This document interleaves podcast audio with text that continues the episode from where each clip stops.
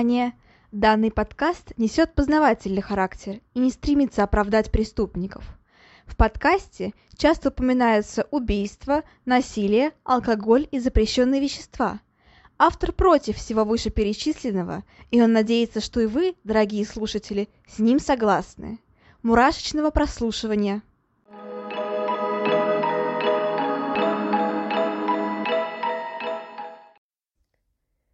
Всем привет! С вами Ульяна, и вы слушаете новый выпуск подкаста «Обратная сторона жизни». Этот эпизод я хотела бы начать с вопроса. Хотели бы вы попасть в Голливуд? Э, сняться в фильме, возможно, даже стать звездой, как Марго Робби, например. Я думаю, что большинство людей хотя бы раз в жизни мечтали об этом. Да и, признаться честно, иногда я сама люблю помечтать и представить, какой бы была моя жизнь, если бы я стала актрисой и уехала в Голливуд. Но я человек рациональный, я понимаю, что таких девушек, как я, ну, сотни, если не тысячи. И каждый год, когда кто-то приезжает в Голливуд, его мечты, к сожалению, в большинстве случаев рушатся о реальность. И одной из таких девушек стала Элизабет Шорт. Но, к сожалению, все закончилось не так э, просто, не только разрушением мечт, все закончилось убийством. И, как вы понимаете, сегодня мы поговорим о знаменитом черном георгине или черной далии, или же черной орхидеи, как у нас, в принципе, принято называть. Хотя все-таки перевод поближе будет черный георгин – ее убийство будоражит умы людей до сих пор, и все еще неизвестно, кто же ее убил, зачем и почему. Однако ее смерть, наравне со смертью, наверное, Шерон Тейт даже, стала символом Лос-Анджелеса, Голливуда и разрушенных мечт. О чем она думала, о чем мечтала, к чему стремилась, мы сказать точно не можем, лишь по словам ее родителей, ее друзей, ее знакомых. Но поговорить о ее смерти мы все-таки можем. Итак, все началось 15 января 1947 года, когда Бетти Берсингер гуляла со своей дочкой э, в Леймерт-парке. Погода была замечательная, они планировали погулять подольше, но тут внимание Бетти привлек манекен, как ей показалось вначале. Но при ближайшем рассмотрении Бетти с ужасом поняла, что это был далеко не манекен. Она увидела девушку, мертвую девушку. Она была разрезана пополам в районе талии. Кровь была выпущена, а внутренние органы вырезаны, будто бы она была жертвой Джека-потрошителя. Но самым страшным было ее лицо. Рот рассечен от уха до уха знаменитой улыбкой Глазго. Да, сегодня у нас необычное повествование. Мы начинаем, можно сказать, с конца самого убийства. А, но все-таки мы разберемся, кто вообще такая Элизабет Шорт, э, и постараемся понять, кто же все-таки ее убил. Проведем такое небольшое расследование. А, итак, Элизабет Шорт родилась 29 июля 1924 года. Но, думаю, вам неизвестно ее имя, но вы все знаете прозвище Black Dahlia, черная далия, ну и же, или же черный георгин или черная орхидея. В основном, как я уже сказала, в России она известна под прозвищем черная орхидея. Элизабет Шорт стала жертвой, наверное, одного из самых знаменитых преступлений и одного из самых знаменитых нераскрытых преступлений, которое произошло в окрестностях Лос-Анджелеса в 1947 году. Ну, начнем с ее детства. Она родилась в многодетной семье и воспитывалась еще четырьмя сестрами. А, у нее также была мать, которую звали Фиби Мэй Сойер. Отец рано ушел из семьи, когда девочке было всего лишь 6 лет. При этом ушел он довольно странным образом. Он изобразил несчастный случай и сделал вид, что он умер. А сам же скрылся, и где находился долгое время, было неизвестно.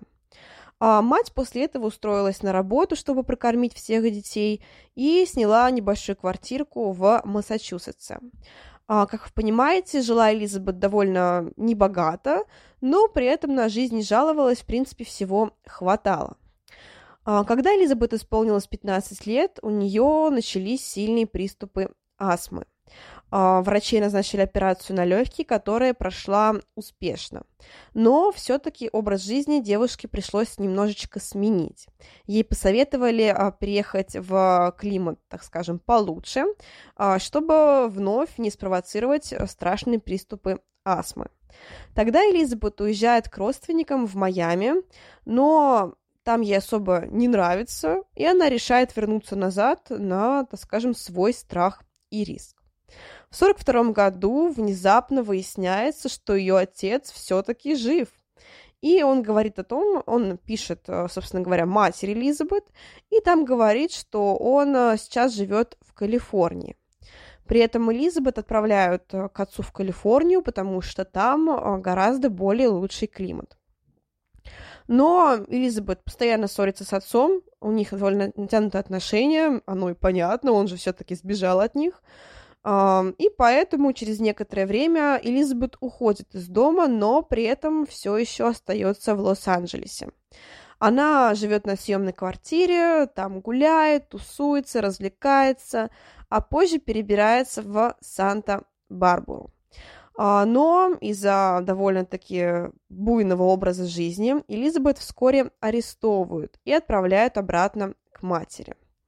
Однако долго она все-таки у нее снова не остается. Она решает, что ей пора начать свою взрослую жизнь и отправляется в Флориду. А, там она знакомится с человеком, который впоследствии станет одним из главных людей в ее жизни. А, его зовут Мэтью, Мэтью Майкл Гордон-младший, и он майор военно-воздушных сил США – они проводят много времени вместе, у них любовь, у них страсть, и все вроде бы хорошо, но, к сожалению, вскоре он должен отправиться на учение в Южную Азию. Они продолжают переписываться, все вроде бы идет к свадьбе даже, но, к сожалению, так свадьбы и не происходит, потому что в августе 1945 года Гордон погибает, попав в авиакатастрофу. Хотя по некоторым данным на самом деле э, есть версия о том, что все-таки они успели обручиться и пожениться, но эти данные не точные. Uh, Элизабет очень сильно подкашивает это происшествие, она чувствует себя крайне плохо но, однако, решает поехать в Лос-Анджелес и начать там новую жизнь, избавиться от всех своих э, бед, от всех своих горестей. И она едет в Голливуд. Хочет сделать успешную карьеру, э, кинокарьеру. Но, как я уже сказала, даже в то время, еще в 40-е годы, Голливуд был просто переполнен желающими стать успешными актрисами, актерами, певцами, моделями, танцорами и так далее.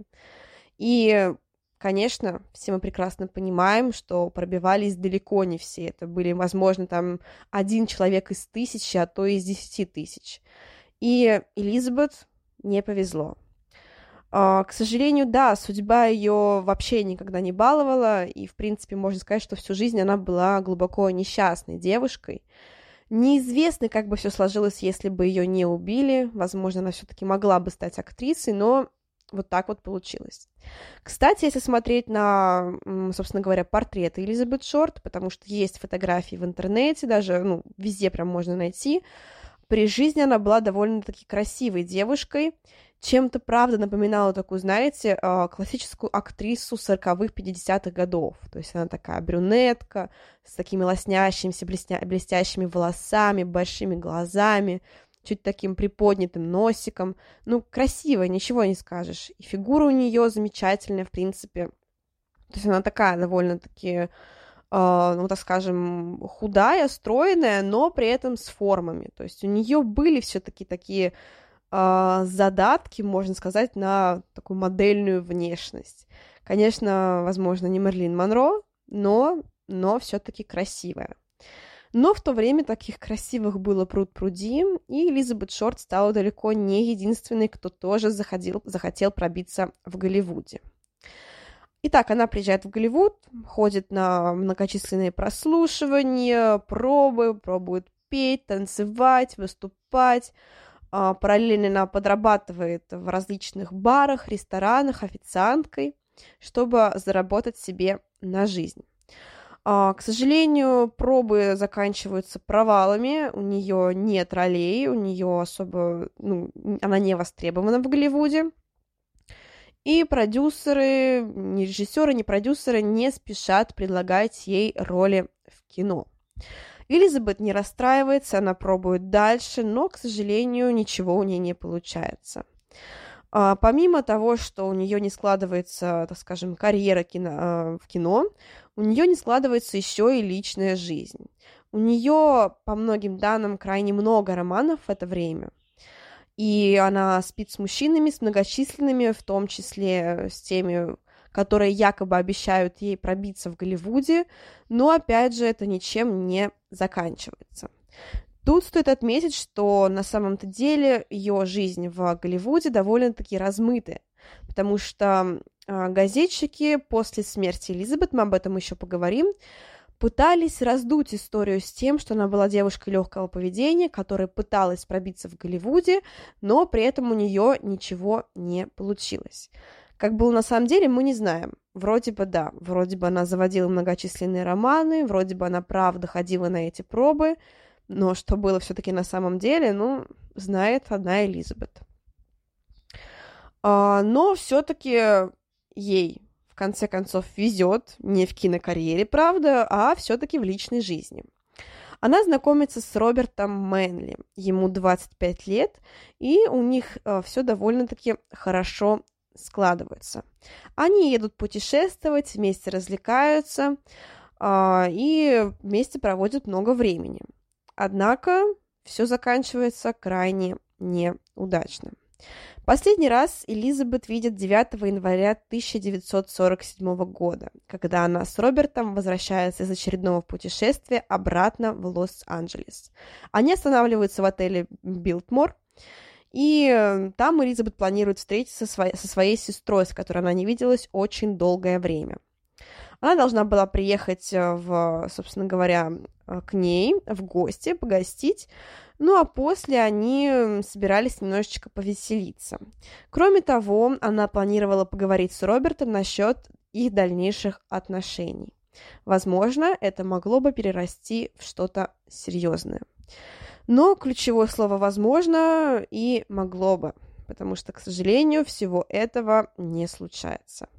И последний раз Элизабет Шорт видит живой 9 января 1947 года в гостинице Билтмор, которая находится в центральной части Лос-Анджелеса. На тот момент Элизабет только недавно исполнилось 22 года. И, как я уже говорила во вступлении, утром 15 января 1947 года молодая женщина Бетти вместе со своей дочкой находит труп Элизабет Шорт. Она принимает ее за манекен, но когда начинает разглядывать, понимает, что это далеко не манекен. В ужасе она бросается в ближайший дом и оттуда вызывает полицию. Когда приезжают полицейские, они видят ужасающую картину. А, тело девушки, тело Элизабет Шорт, а, было рассечено на две части. А, при этом оно лежит довольно-таки фигурно, руки согнуты в локтях и положены за голову. Половые органы удалены, а, собственно говоря, лицо покрывает та самая улыбка Глазго или улыбка Челси. Кто не знает, что это такое, сейчас я объясню. Наверное, все вы видели фильм «Бэтмен», собственно говоря, а, тот самый со знаменитым а, Джокером, в фильме «Бэтмен. Темный рыцарь» роль Джокера, собственно говоря, исполнил Хит Леджер. И если вы вспомните его лицо, то можете понять, что такое улыбка Глазго. Это когда рот разрезан примерно от уха до уха. Ну, да, дома в современной интерпретации проще запомнить э, улыбка Джокера. Вот так вот скажем. Довольно-таки страшная картина в реальной жизни, и если посмотреть на фото людей с этой улыбкой, то ну, она не очень напоминает улыбку, скорее просто как два таких огромных шрама, расположенных по бокам щек.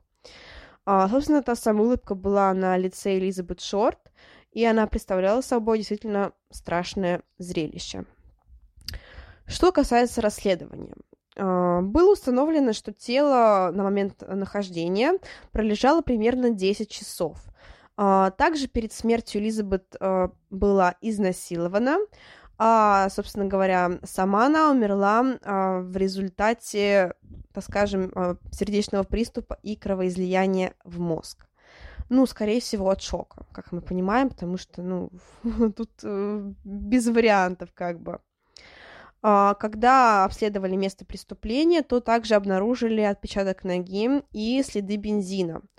А, бензином было протерто тело Элизабет Шорт, чтобы на нем не осталось никаких следов. А, что касается подозреваемых, конечно же, сразу началось сильнейшее расследование. Тут же набежали газетчики, никакой тайны из убийства не было, потому что, ну, убийство в Голливуде, в Лос-Анджелесе, как так-то. А, собственно говоря, да, да, стоит сказать, что Лос-Анджелес и Голливуд, в принципе, Голливуд это немножко другое место. Он входит, э, скажем, в состав Лос-Анджелеса, но при этом находится немножко в другом месте. Но все-таки продолжим. А, конечно же, все это вызвало огромный резонанс в обществе, тут же набежали газетчики. Ну а первым подозреваемым стал тот самый Роберт Мэнли, с которым Элизабет провела последние свои дни. Однако он утверждал, что не видел Элизабет в день убийства, и сам он к убийству к этому не причастен.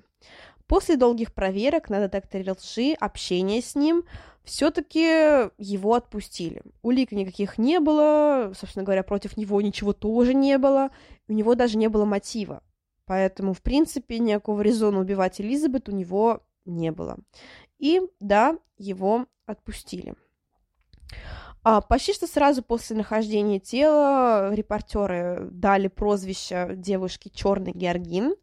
А, в честь популярного фильма «Синий Георгин».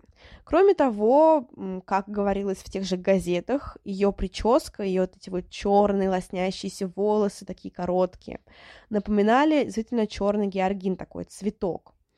Газетчики буйствовали тоже, требовали поимки убийцы, следствие работало, но найти ничего не смогло. Однако постоянно в те же самые газеты, в те же самые полицейские участки приходили различные письма, где люди признавались в том, что именно они и стали убийцами Элизабет Шорт. Но по понятным причинам это было не так. Однако есть данные, что 21 января 1947 года все-таки пришло одно необычное письмо, в котором утверждалось, что автор этого письма является убийцей Элизабет Шорт. А, через нек... Он обещал, что через некоторое время они получат доказательства этого. И действительно, через некоторое время, через несколько дней, а, был обнаружен конверт, а, на котором было написано, что это вещи Элизабет. Внутри было свидетельство о рождении, а также ее фотографии. А, кроме того, текст был не написан, а вырезан из газет, то есть из букв, а, которые были в газете. А, сама, само письмо было протерто бензином, так же, как и, собственно говоря, сама шорт, которую обнаружили недавно. И многие решили, что это и есть убийца. Однако каких-то многочисленных данных насчет этого письма обнаружено, ну, то есть, э, в принципе, информации о нем очень мало. Я нашла, пожалуй, только в одном видео по делу Элизабет Шорт, я уже не помню в каком конкретно, и на парочке сайтов. В основном э, нигде про это письмо не указано. Э, ну, кроме того, позже сам отправитель, который присылал вот эти вот самые письма и посылку, э, сказал, что он передумал говорить о, том, что именно он является убийцей, и что на самом-то деле убийство Элизабет тоже было оправдано. Больше на связь он не выходил. А, газеты продолжали печатать все о преступлении Элизабет Шорт. Это потому что очень хорошо продавались выпуски с ее, э, с ее именем. А, кроме того, они начали печатать фотографии э, самой Элизабет и даже тело. То есть в газете был напечатан труп Элизабет. Вот так вот. Но, однако, все-таки фотошоп в то время такой себе был, ну, в кавычках, понятное дело. И всякие обнаженные подробности все-таки прикрыли. То есть было просто тело, но без особых подробностей. А, кроме того, газеты стали очень много перевирать насчет убийства Элизабет. А, так они, например, в одной из газет заявили, что Элизабет была в обтягивающей одежде, в короткой обтягивающей одежде, и с довольно вызывающим макияжем, что как бы говорило о том, что она вот такая девушка легкого поведения, которая отправилась, так скажем, покорять э, мужчин Голливуда. И это покорение для нее очень плохо закончилось. А, самый, наверное, вопиющий и непонятный случай, вот лично для меня, да и, в принципе, думаю, для всех, был, когда журналисты позвонили матери Элизабет и сказали, что девушка победила в конкурсе красоты. Когда мать обрадовалась и приехала в Лос-Анджелес, чтобы рассказать историю Элизабет, и она правда это сделала, она рассказала ее историю, После этого журналисты раскрыли э, на самом-то деле причину ее вызова в Лос-Анджелес и сказали о том, что, что ее дочь убили. И э, реакцию, которая вызвала эту новость, э, которая вызвала новость вот, вот у матери Элизабет, засняли на камеру, то есть так вот в прямом эфире. Это, конечно, ужасно, и я не представляю, чтобы в наше время, вот сейчас, вот в 21 веке провернули такое – то есть, когда звонят, э, не знаю, матери, отцу, сестре, дочери, еще кому-то, говорят, что их родственник там победил в каком-то конкурсе, выиграл лотерею, потом приглашают, э, родственники, естественно, радуются, потому что, ну, блин, come on, это такой выигрыш. И тут говорят, что на самом-то деле родственник не выиграл, а погиб его убили, причем таким страшным образом. Мне кажется, там с ума сойти можно.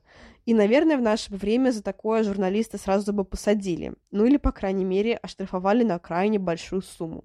Ну и, понятное дело, больше бы он не работал в журналистике. Тогда же все было с этим гораздо более, ну, мягко, и особо-то никто к этому случаю внимания, ну, не привлекал, именно в плане вот такого поведения журналистов. А, но все-таки газетчикам удалось раздуть такой образ голливудской дивы, голливудской девушки, которая приехала покорять э, киноиндустрию, но, к сожалению, закончила жизнь не слишком хорошо. А, что же касается полиции, в принципе, они работали заодно с газетчиками, и в то время, правда, была такая достаточно крепкая связь между газетчиками и полицейскими. Полиция допросила более 200 подозреваемых, а, но, к сожалению, настоящего убийцу так найти не удалось. Не было ни дополнительных улик, помимо вот этого вот отпечатка ноги и, а, собственно говоря, следов бензина. Никаких-то мотивов не было. В принципе, девушка никому особо не насолила так-таки за свою жизнь. А, да, у нее были связи с различными мужчинами, но все они заканчивались довольно благополучно. Не было ни у кого ни мотива, ни, собственно говоря, ну ничего и к чему можно было бы прикопаться. Поэтому, к сожалению, дело пришлось закрыть. До сих пор э, неизвестно, кто является убийцей Элизабет Шорт. Однако дело продолж... получило продолжение в 1999 году. Э, тогда Стив Ходл, это бывший полицейский, он начал свое частное расследование – а, непонятно, что побудило в нем такой интерес к делу Элизабет Шорт, хотя, впрочем, возможно, он где-то прочитал, его увлекло, и он решил вот так вот э, провести собственное расследование. Он э, начал перебирать архивы отца, который работал медиком, по-моему, даже хирургом, э, когда тот умер, и Ходл обнаружил, что в деле отца был небольшой альбом, где находились снимки очень красивой девушки.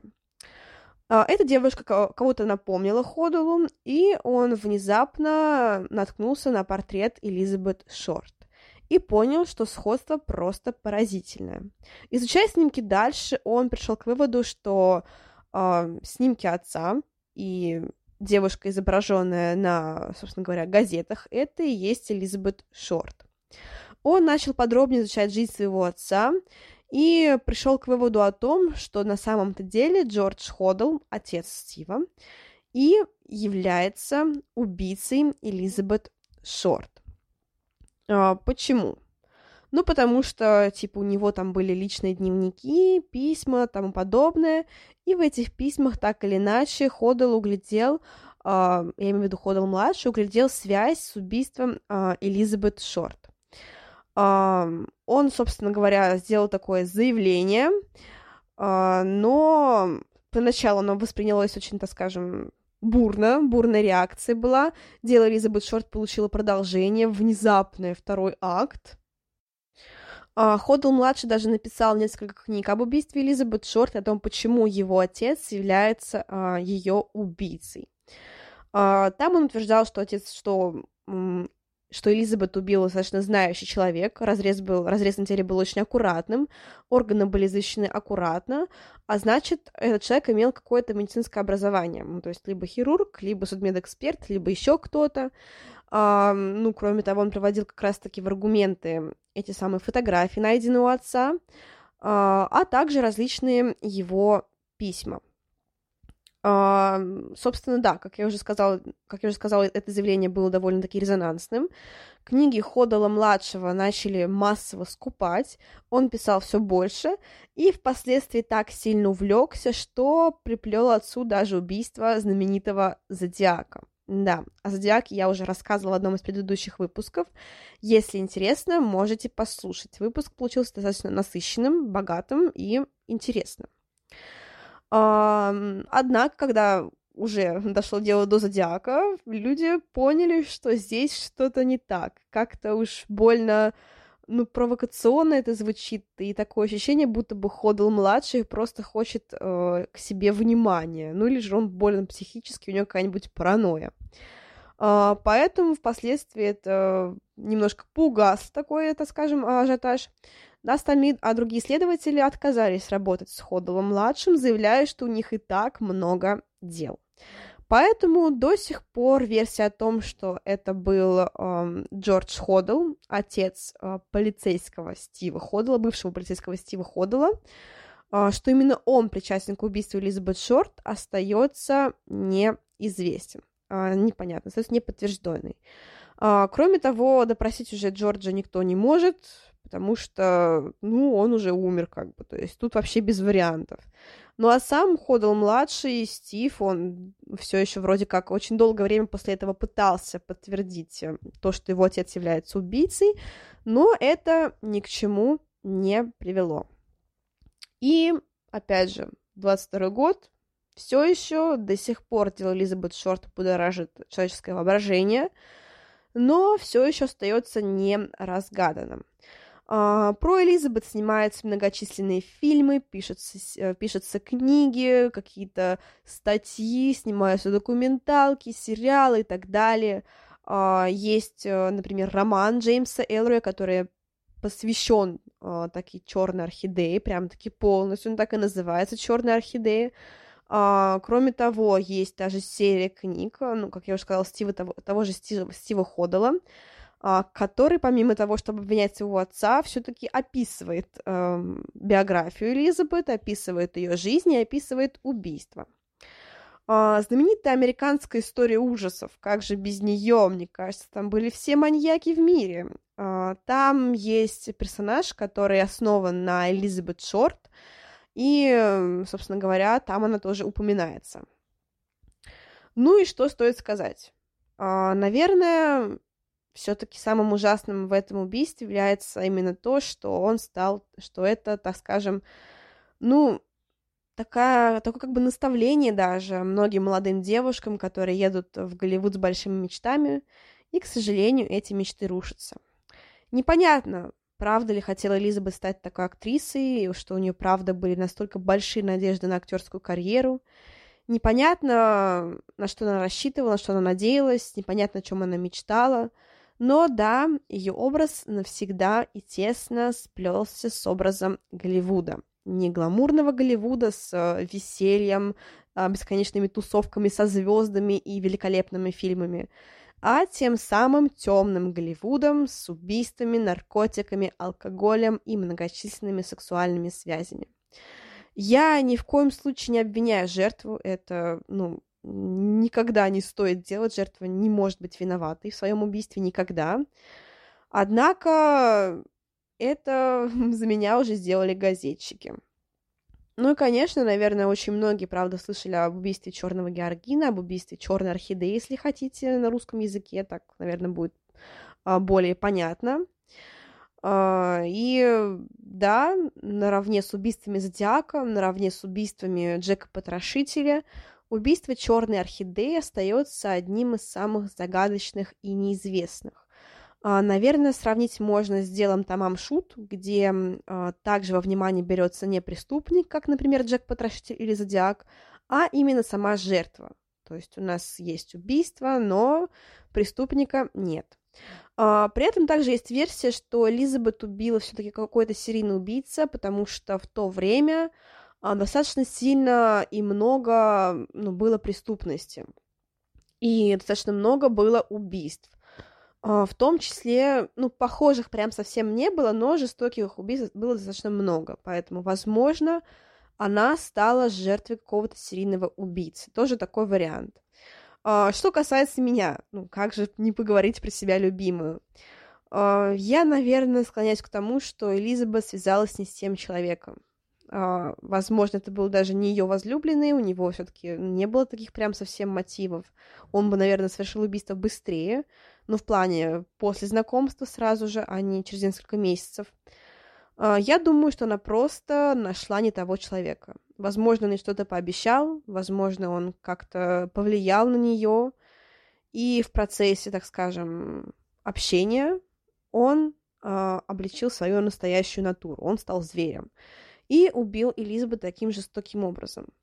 Возможно, я не думаю, что это было его первое убийство, потому что э, оно было совершено филигранно. То есть убийца явно знал, что делает. Он аккуратно разрезал девушку, он э, полностью избавился от улик, он, эм, так скажем, никак к себе внимания не привлек. Все-таки для начинающего убийцы, который совершает первое убийство, обычно оно такое более сумбурное какое-то, такое немножко, ну, не знаю, странное, такое внезапное и так далее. А все-таки для такого уже убийцы с опытом это, ну, вот так вот скажем. Поэтому я все-таки думаю, что если уж искать убийцу, то стоит искать среди каких-то серийных убийц, потому что, ну правда, обычный человек, даже с бухты-барахты, даже вот крайне жестокий психопат, не совершит убийство так филигранно. Ну и, конечно, ну, такие проскальзывают небольшая ассоциация с Джеком Потрошителем, который тоже, по слухам, был врачом и тоже совершал убийство довольно-таки профессионально. А, но нам остается только гадать, потому что, ну, едва ли это убийство когда-нибудь раскроют. Все-таки прошло крайне много времени, улик нет, а все подозреваемые, если они и были, то они уже в большинстве своем мертвы.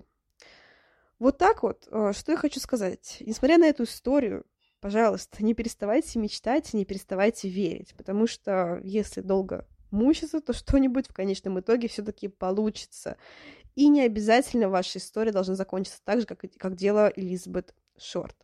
Поэтому мечтайте, верьте, стремитесь, пробуйте себя, пробуйте что-то новое, пробуйте пробиваться, а, не знаю, делайте то, что вам нравится, главное, чтобы это не вредило остальным. И, конечно, будьте счастливы. Ну и общайтесь с нормальными людьми. Это крайне сложно понять, нормальный человек или нет, но все-таки постарайтесь искать нормальную компанию. Вот такие вот мои пожелания. Ну а всех вас с прошедшим Рождеством, с прошедшим Новым годом. А, еще раз я буду на протяжении месяца говорить об этом, но еще раз всем пожелаю спокойствия, всем пожелаю стабильности, потому что, мне кажется, это самое-самое сейчас важное. А, конечно, побольше здоровья, оно крайне-крайне важно, как ментальное, так и физическое здоровье. Пускай у вас, у ваших э, родственников, у ваших друзей все всегда будет просто замечательно. Э, исполняйте свои мечты, верьте в свои мечты, верьте в себя и верьте в то, что в мире все еще остаются хорошие, добрые люди. Ну, а я с вами прощаюсь до следующей недели. Услышимся, так сказать. Всем спасибо за прослушивание. Всем пока-пока. thank you